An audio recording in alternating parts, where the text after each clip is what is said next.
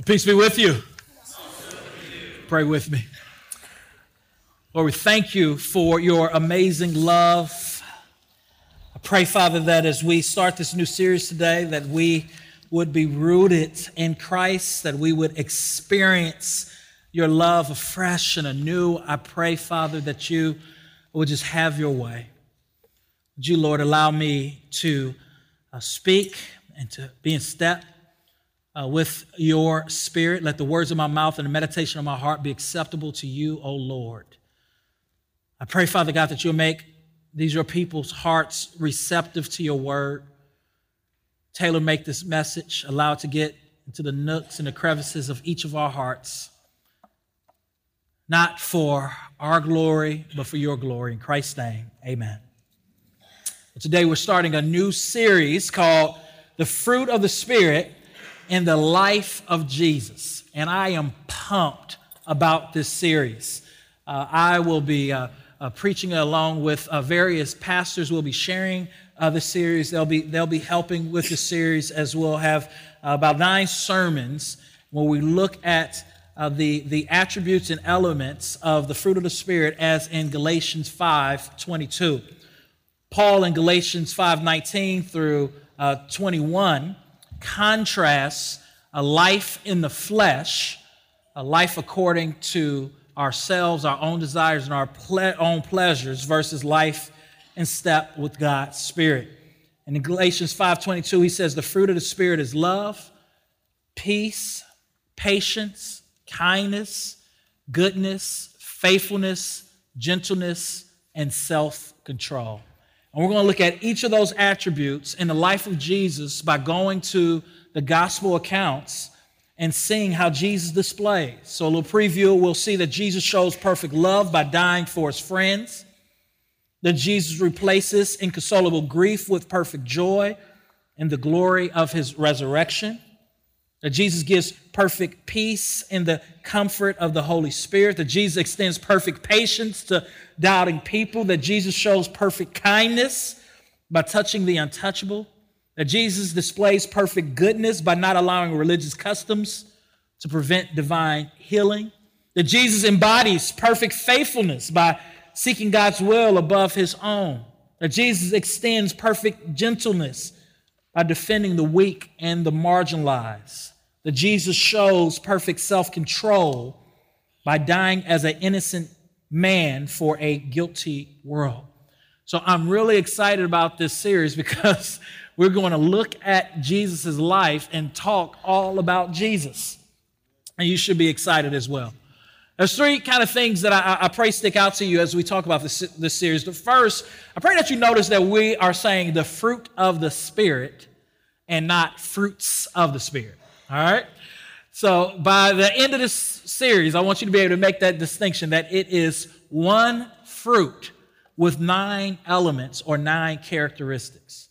And the reason why that's important is because I believe that Paul is intentional through the Holy Spirit to emphasize that.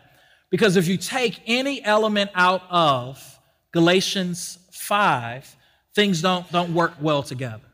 For example, uh, if you take uh, a self control, for example, and if you were to take patience or, or goodness out of that, uh, you really you really can't have self control. If you take love out of the occasion, you really can't uh, have peace. You can't have kindness. You can't be gentle and all these other things. They all work together in perfect unison. Second, I pray that this series will help us to shed cultural baggage as well as church baggage. Some of these words uh, come with a certain baggage because of our culture or maybe because of the way we were raised in church. For example, the word gentleness. Uh, we have a, a misnomer, a misunderstanding of what gentleness is. For some of us, we hear the word gentle and we think of weakness. Well, that's not what gentleness is. We'll see in the life of Jesus uh, that, that gentleness is not weakness, it's, it's more of meekness, it's controlled strength. And that is an attribute of God that we want to continue to develop in our own life to be gentle, to control our strength at times. When we could be harsh or we could have the right to be more forthright, to be gentle. But third, I, I pray that this series will emphasize and, and, and constantly remind you, and you'll constantly hear that the way in which these godly characteristics are developed in our life, this fruit is developed in our life, is not by external force. It's not by me mustering up strength and making goals primarily to be a certain way, but it happens organically. It happens through a internal transformation. And that's what Jesus is going to be getting at today in, in, John 15. He says this He says, Listen, I am the vine. This is the last I am statements in the, the book of, of John. I am the vine. You are the branches. If you remain in me and I in you, you will bear much fruit.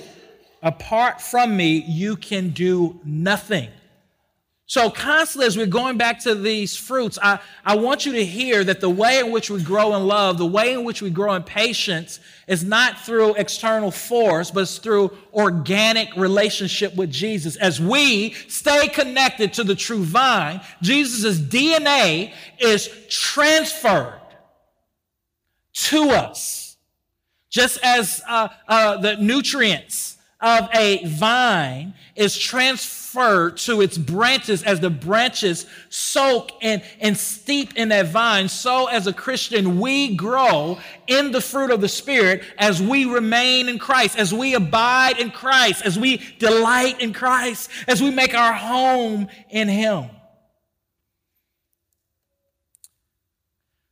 Let's turn your Bibles to John 15. So, we're going to look at the first attribute, the first characteristic of the fruit of the Spirit love. John 15.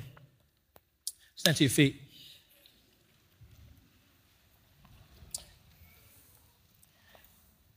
Been excited all morning to be able to preach uh, this message, but I'm really excited to be able to preach to you right now. I don't know why, and I don't know what that means, but let's dive into word. Y'all ready?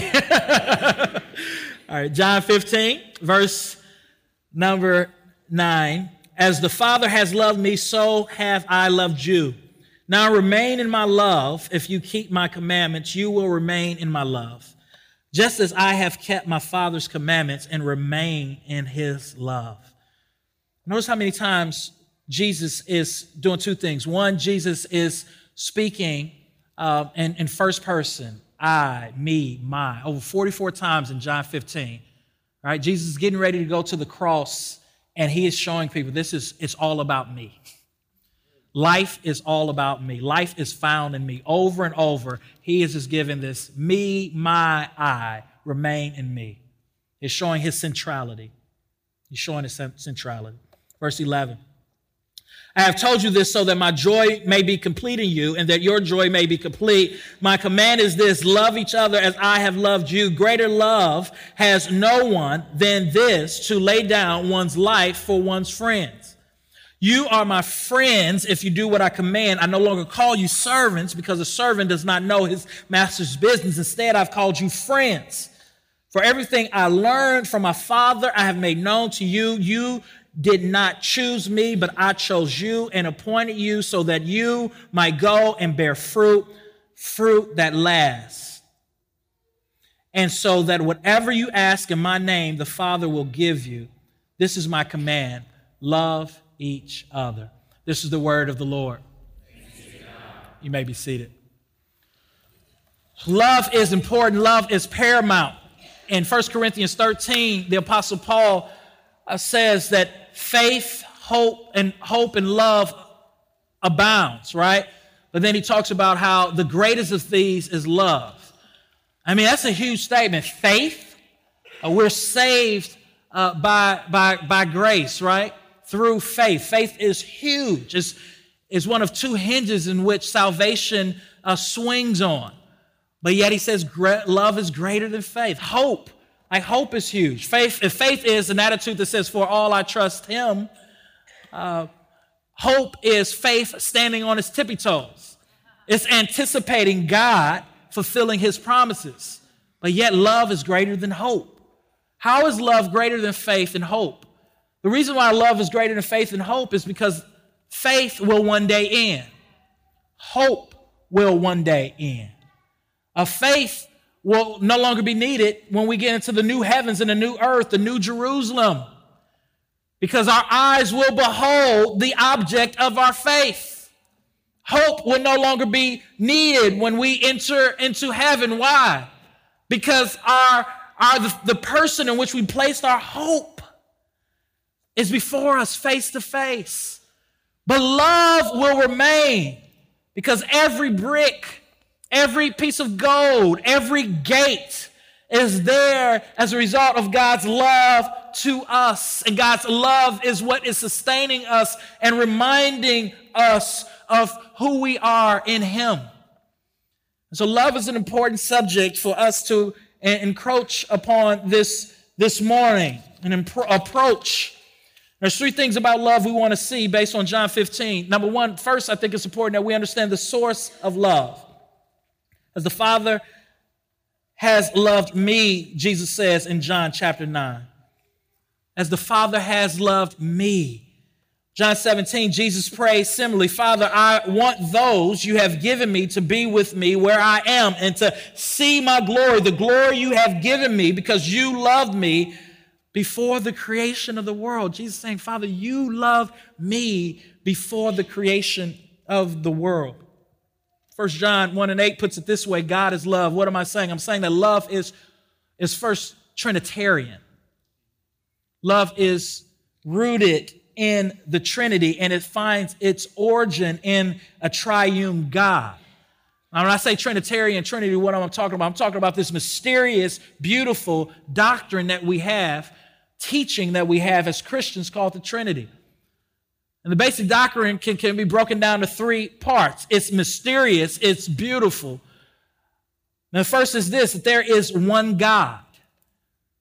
We are not uh, polytheistic. We don't believe that we worship three God. There is one God. God is three persons Father, Son, and Holy Spirit. Each person is fully God. And you're like, well, that's a lot, I'm confused. Well, welcome to the club, amen? Those are mystery. It's a, it's a beautiful mystery that we see throughout the scripture. There is one God. God is in three persons. Each person is fully God. And this triune God, Father, Son, and Holy Spirit, for all eternity, has been in a divine relationship filled with love. They love each other, they are selfless towards each one another. In the book Surrender to Love, David Benner says, but the centrality of love to Christianity does not begin with Jesus and his teaching love. Its origins is in the character of the triune God, where perfect love is shared within sacred community of three. And love by its very nature always reaches out. Rather than be content with a circle of love within the Godhead, God reached out to create so that others could enter this spirit of intimacy and be warmed by divine love. God did not create human beings because there was a, a, a defect in them and he needed to be loved. No, he perfectly loved himself, Father, Son, and Holy Spirit. But God reached out because love is constantly reaching out, expanding its borders to others so that we may be warmed by this divine love. So, what does this mean? If God is the source of love, the way in which we experience His love is by remaining in Christ, is by abiding in Christ. Go back and read John 15, 1 through 10 when you get home, and just uh, soak in how many times Jesus uses the word remain, stay. What is he saying? Dwell in me. We experience this Trinitarian love. We experience the same love that the Father loves Jesus with. We experience that love. God loves us the same way. God the Father loves us the same way that He loves the Son. God the Son loves us the way, same way that He has been loved by the Father. That should, that should make our minds explode that, that God's love is so passionate and pure and impenetrable. God's love is, is so, so, so beautiful and, and it's set on you, it's set on me, it's set on those who are in Christ Jesus, who have union with Jesus Christ. And what that, that allows us to do is when we when we remain in Christ, when we abide in Him, when we make Jesus our home, is it frees us to be ourselves. As it frees us to not perform and not to be so needy when it comes to our earthly relationships. So, one of the things that shocked and surprised my wife when we first got married was the fact that, especially for whatever reason, when we first got married, was just this social, I just suffered from social anxiety. Um, we would be getting ready to go somewhere. If I knew it was going to be a lot of people, I'd just get real jittery and I would just not enjoy being around people. Uh, and what I, I, I, had to do is really to allow God's word to search me and close friends and uh, to, to search my heart to see why that was. And, and some of you may suffer from that. It may be for different reasons perhaps other wounds or other reasons. But at the end of the day, what I discovered is my me being so jittery and so anxious was rooted in the fact that I longed to be loved and accepted by other people. I had a fear of man. And it was a fear of rejection. So I would want to, to be, be liked or loved, and I would put so much pressure on myself that I would kind of just shell up in social settings because I wasn't abiding in a way that reminded me that Jesus, that God is my source of love and that He loves me perfectly. And see, when we abide in Christ, when we take time to, to meditate on Him and we remember who we are in Him and how much He loves us, it relieves us of the pressure of having to, to please people or to put our best forward for people. And if someone doesn't like us at the end of the day, that's okay. They're losing out. You don't like me. But God loves me. He's crazy about me. Zephaniah 3 7, he sings over me. And there's someone in here today, you are probably you are in a relationship that you know you should not be in. And you have went from man to man or woman to woman because you are seeking a perfect love. And I'm telling you that the only way that that love is found is in Christ Jesus. And even uh, today, I have to constantly hide myself in Jesus, set my, uh, my uh, affections on Him, like Paul says in uh, Colossians chapter 3. Set your mind on the things that are above, or, or I could easily crumble and become anxious and find my identity in what other people think of me rather than what God thinks of me. in fact, the, the, the proverb uh, uh, a writer, he says that's a trap. The fear of man is a trap. Remind yourself that the source of love is in the Trinity. Go, delight in God. Connect to your true vine. Find nourishment and peace and true love through him is not found in what your children thinks of you or your neighbor thinks of you or what your job thinks of you or your performance at your job that you get. True love is found in God. On God. That's why Jesus says, So I have loved you. Now remain, dwell, stay in my love. Second is the model of love. Verse 9, as the Father has loved me, so I have loved you. Jesus is modeling the Father's love to us. We read verse 11, I have told you this so that my joy may be in you and that your joy may be complete. So remaining in Christ is our source of joy. This is the vine transfers uh, nutrients to a branch, a DNA to a branch. So Jesus transfers nutrients to us. And part of that nutrient is joy. My command is this love each other as I have loved you. So he says to the disciples, I'm giving you another command. And what's that command? It's to just love each other. How? As I have loved you. Jesus models true love for us. One of my favorite CDs growing up, um, or albums, I should say, CDs. Some of y'all, CDs, what's a CD? Uh, album, albums growing up was Lauryn Hill, uh, The Miseducation of Lauryn Hill. All right? Uh, R&B kind of hip hop, whatever. Uh, but throughout that album, Lauryn Hill is uh, there's there's this dialogue between a teacher and students, young students, maybe in middle school, and they're talking about what love is. And it's fascinating to hear these kids kind of describe love.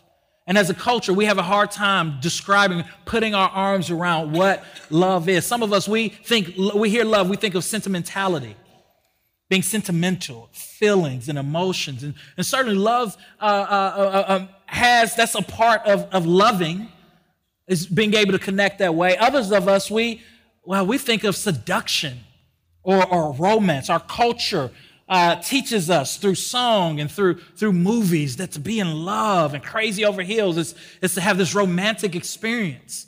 But God is love, okay?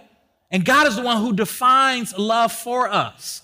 And, and his examples, Jesus' example of how he loved people is what love is. And after searching the scriptures and, and, and, and looking at, at how the Bible presents love, I would define love as this. Talking about modern love. What is love? Love is a commitment. It's not shifting, it's not fickle, it's not just feelings based. Biblical love, agapeo love, agape love, divine love is a commitment to the well being of another, to their well being.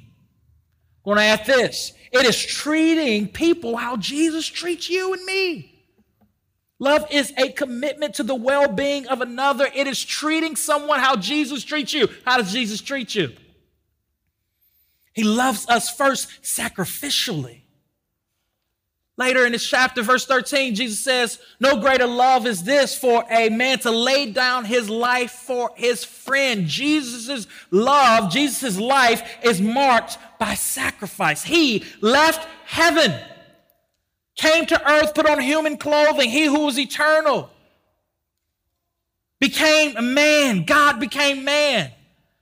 He sacrificed his position. He did not account equality with God as a thing to be held on to, Ephesians 2 said, but he humbled himself and not only did he humble himself to become a man, but to the point of death. Yes, death on a cross, the Apostle Paul says. His love is sacrificial. That's why Paul tells us in Ephesians chapter 5 Husbands, love your wives as Christ loved the church. And how did he love the church? Enough to die for her sacrificially.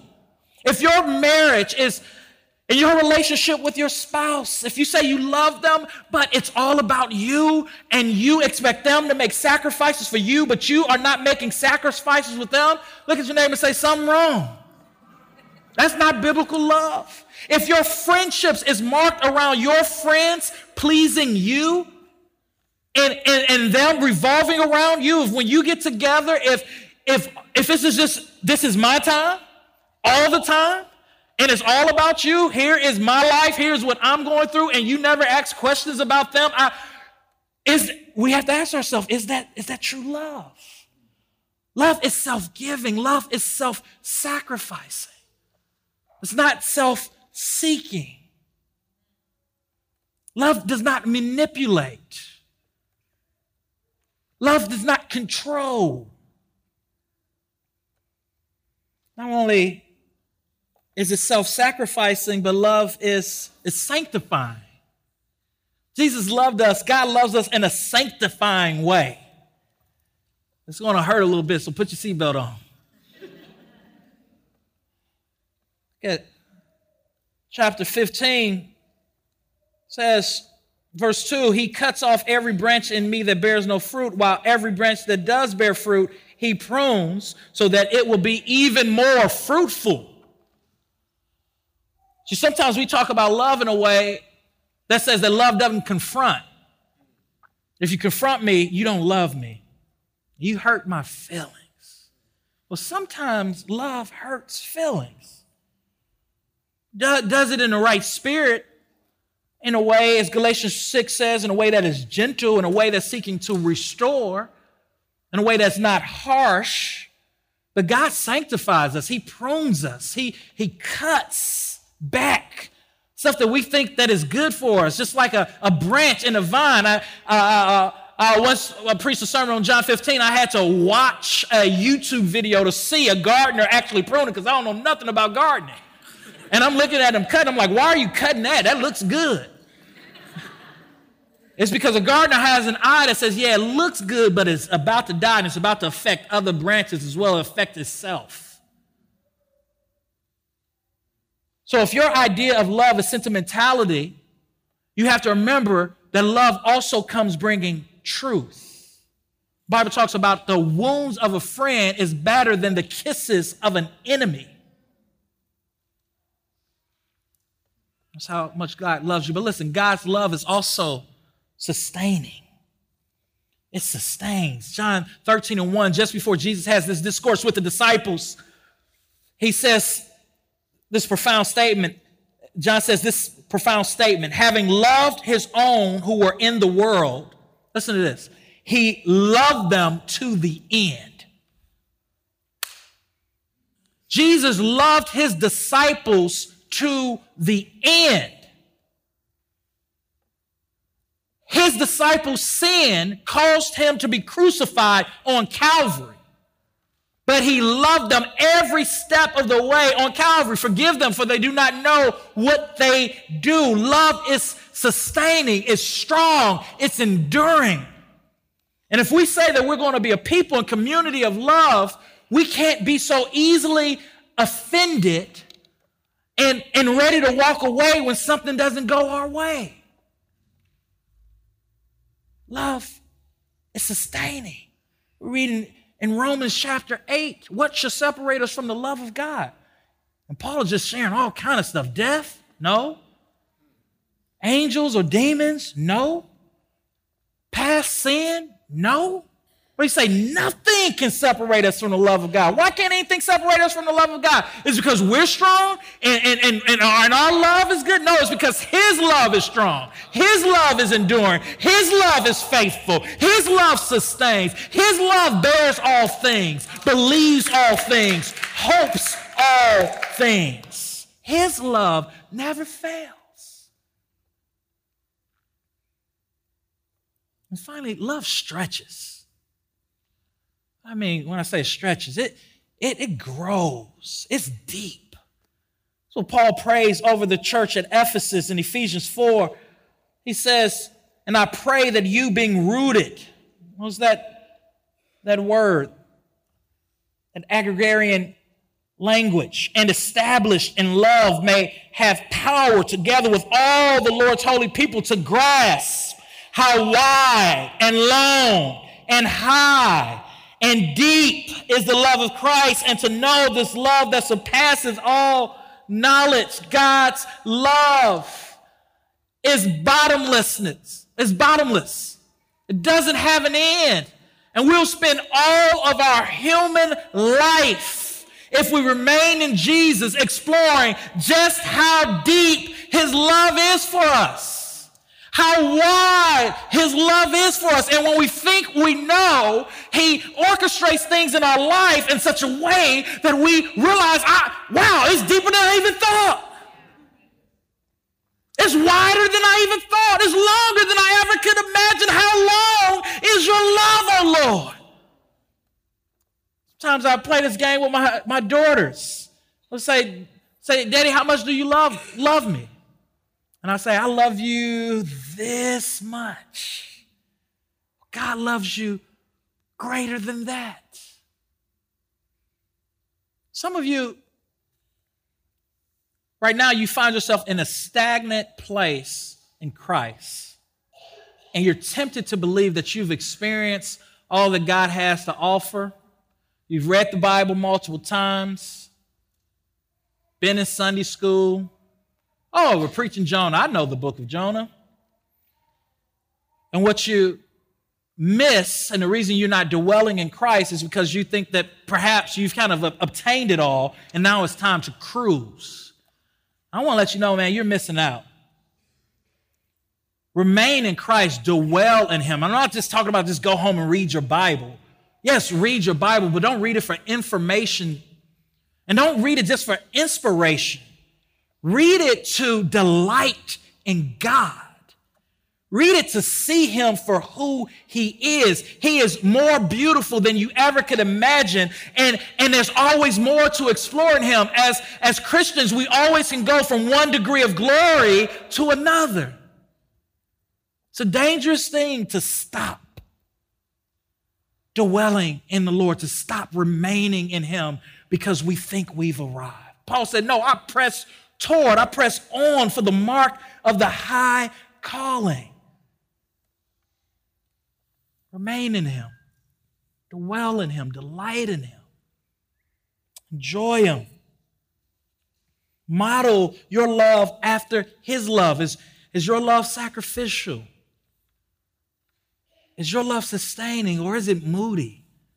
Is it based upon someone giving or doing what you want them to do? Or is it a commitment that no matter what this person does, I'm still going to look out for their well being. And I'm going to do my best through the power of the Holy Spirit to treat them how Jesus treats me. That's love is supernatural. God's love is supernatural.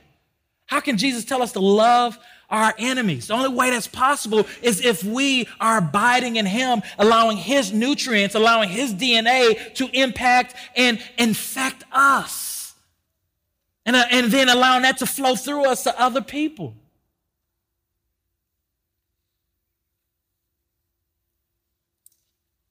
Says, Love each other as I have loved you. That's the core of the Christian faith. As He has loved you. How much has He loved you? How much grace has He shown you? How much mercy does He give you? How, how patient is He towards you? How, how kind is He? Can I just show you something real quick that just, that just stopped me in my tracks this week? And I'm going to be done talking, all right? This, this is leading to our next point the results of love. This is, it hammered me this week. For a day and a half, I couldn't move past this thought. Verse 14, the results of love. What's the results of love? The results of love is two things it's us being, moving from being servants to friends, and us, second thing is us bearing fruit. Verse 14, you are my friends if you do what I command. Now, what's his command? It's just to love other people as we have been loved. Right? And how do we fulfill that command? By abiding in him. It's not by external force, it's by organic change. It's by loving him, by spending time with him. Listen, I no longer call you servants because servants don't know his master's business. Instead, I've called you friends. For everything that I learned from my Father, I have made known to you. You did not choose me, but I chose you and appointed you. Here's what I'm saying. Here's, here's what the Lord, how he ministered to my heart. Jesus profoundly says to the disciples, You're no longer servants, but you're friends. Here's what he means when the disciples first started walking with Jesus, they saw him as their rabbi, as their teacher. They served him. They did what he was supposed to do as a student does what the rabbi tells them to do. But the more time they remained in him, the more time they spent with him, his heart and the things that he cared about became their heart and the things that they cared about. And he began to share with them uh, the things that God had revealed to him, his heart. And that's the mark of true friendship. True friendship is built on intimacy. It's built on one giving themselves to another person, not reserving, not hiding, not trying to always put their best foot forward, but revealing, constantly revealing. And Jesus says, listen, you move from being just servants to being friends. And some of you right now, what you think of when you think of Christianity, all you think of is serving It's being busy, it's, it's proving that you love God. But that's not mature Christianity. Mature Christianity is not just doing. We come, first come to faith, we just want to do everything. And I love it. I love those who have recently come to faith and who come to faith. Man, I, I find them everywhere doing everything in the church. On the connect team and with the children's ministry, just doing, doing, doing. And that's beautiful. You're excited. God you realize what Christ has done for you. But at some point, I want you to realize And make sure you understand you do for Christ. You're a servant of Christ, not because you have to earn your salvation, but prayerfully because you see how he served you. But the more you remain in him, the more you abide in him, the more just rest you find in him because you, you are growing in him and you see that, that he loves you, not because of what you do, and that your identity is found in who you are, in your being. You're human beings, not human doings. And you're able to be like Martha, to, to sit at his feet and just to hear Jesus, to learn from Jesus. But what knocked me and what slowed me in my tracks on Thursday was, was reading these words of, of the fact that Jesus says that I'm his friend. And the reason that deeply impacted me is because I just started thinking about my earthly friendships, and specifically three friendships that I had from childhood of people that I was close to that I'm no longer close to. Part of it is just distance and growing older and maturing. But I began to critique those friendships and to realize that, that I'm not a perfect friend, and sometimes I'm not a good friend. And I've done things and probably said things that, that have made people not want to be my friend that I don't even know about. But the fact is that Jesus is my friend and he will always remain my friend. And he's a faithful friend. When I'm faithless, he's faithful. When I'm grumpy and complaining, he's faithful. When I'm lazy, he's faithful. When I betray him, he's faithful. When I'm busy for the sake of being busy, he's faithful. When I'm not praying to him, he's praying for me. He's the greatest friend one could ever ask for. He will never leave nor forsake you. Family leave, they disappoint. Friends leave, they disappoint. Co-workers leave, it disappoints. Jesus will never leave you nor forsake you. You can never be taken from his hand. His love is unconquerable. There's nothing you could do. And so that that just choked me up. And I was tripping for about three days. And so I Googled the song What a Friend We Have in Jesus. And then the only version I could find was by uh, Merle Haggard. Haggard? Merle? All right, anyway. So I'm trying to listen to Merle, right? I'm trying to get it in with Merle. And I'm like, man, this just isn't working. I'm like, like I appreciate the brother, but this just this isn't working. So I called Johnny. I'm like, Johnny, I texted him. I said, Johnny, I'm trying to listen to what a friend is in Jesus because I'm over here mess reading the word. And the only version is Merle's version, bro. Help me out. I said, You got Sojourn's version? He said, Yeah, I'll send it to you. And I listened to what a friend we have in Jesus.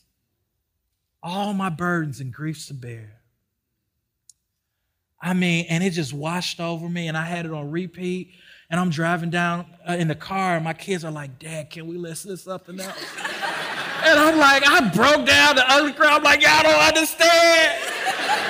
Wait till you get hold of Jesus, a friend, man. I'm telling you, he'll never leave you. And it's just, he calls me friend, like he called Moses friend, then he calls me friend. And one day you're under, you know, they're like, okay, where's mommy? When is mommy gonna be around? But that friendship with Jesus is a friendship that it transforms us. And as a result of us experiencing his friendship, it, it helps us to be better friends organically. Because life isn't just about us, because we see how much God, God loves us and he's revealing to us who we are and who he is. And, and now when we sit down to have a meal with someone it's not just about us and our life because we're, we're coming from a place of just being loved and we're coming from a place of, of prayer and a place of receiving. Now we're able to be more interested in other people. And then when someone has differences, maybe politically or, or socially, than us rather than, than just tear their heads off. We're able to sit down and listen and say, I completely disagree, but take an interest in them because we see that they're created in the image of God and that there is inherent worth in them. And we affirm that worth and we treat them how Jesus treats us. Because, like 1 Corinthians 13 says, we realize that we see through a mirror dimly. But one day we will see and we will understand more clearly face to face. My prayer, Sojourn Community Church, is that we will be a church marked by love, a crazy love. That when Louisville and this community thinks of us, they don't think about how cool we are or how great our worship or preaching is. They think about how much we love. They say, you know what? I don't believe what they believe, but by goodness sake, they are a loving people. And everything they do flows from a place that says, I am concerned about your well being and I am committed to you. Pray that they get confused as they look at us being a church that is filled with people from different economics places, different uh, ages, different races, that they would look upon our community and they would see fruit being born. And that that fruit would make them look to heaven and say, I want to know that Jesus. You know, I had a pastor friend who called me one day and he said, Man, I was at the office and someone knocked on the office door. He Said a, a man walked in. And he said he was overwhelmed. He was crying. His longtime girlfriend had just left him. And he says he was so despondent. And the pastor asked him, he was at the end of his ropes. The pastor asked him, he said, Let me ask you a question. If your girlfriend hadn't left you, would you have ever come to this church? He says, Absolutely not. I've only been to church a few times, and it was because I was forced to go. My friend looked at him and said, well, maybe the Lord is allowing this relationship to fall apart so that you could come to know true love. And perhaps that's you here today. You are at the end of your ropes because your relationships, something that you invested in, is just falling apart. And out of desperation, you're coming here to be inspired or to to be encouraged. And today I want to tell you, I have something better to give you, greater good news, and that is God's love for you. The Bible says that He so loved you that He gave His only Son, that whoever would believe in Him, that you would not die, that you would not wither away spiritually, but that you would have eternal life. Place your faith and trust in a God who will never leave you, never forsake you, and whose love you can experience in full by trusting in Him. Run to Him today. Flee from a life committed to loving yourself to a light to a God who's committed to loving you. Come and know that love. And every Sunday when we gather as Christians, we we have a tangible reminder of God's love. Jesus one day said, I am the bread of life. Whoever eats of me will never hunger again. I am the vine, the true vine. Remain in me, and I in you, and you shall bear fruit. We break bread. The bread is a representation of his body that was broken for us. We drink wine or juice, drink of the vine, to remind us of Jesus' blood, which was shed for us and also to remind us that life is found in Him, as we are the branches and He is the vine. We take a piece of bread, we dip it in wine or juice. The wine is marked by twine, or juice, whatever your conscience permits. As we come and as we eat this bread and as we drink this drink today, let us do so reminding ourselves of the friendship we have with God and reminding ourselves of His love for us. Those of you who are in the front, you can come to the front to take communion. Those in the back, you can go to the back. Gluten free communion is to my left. Let's pray.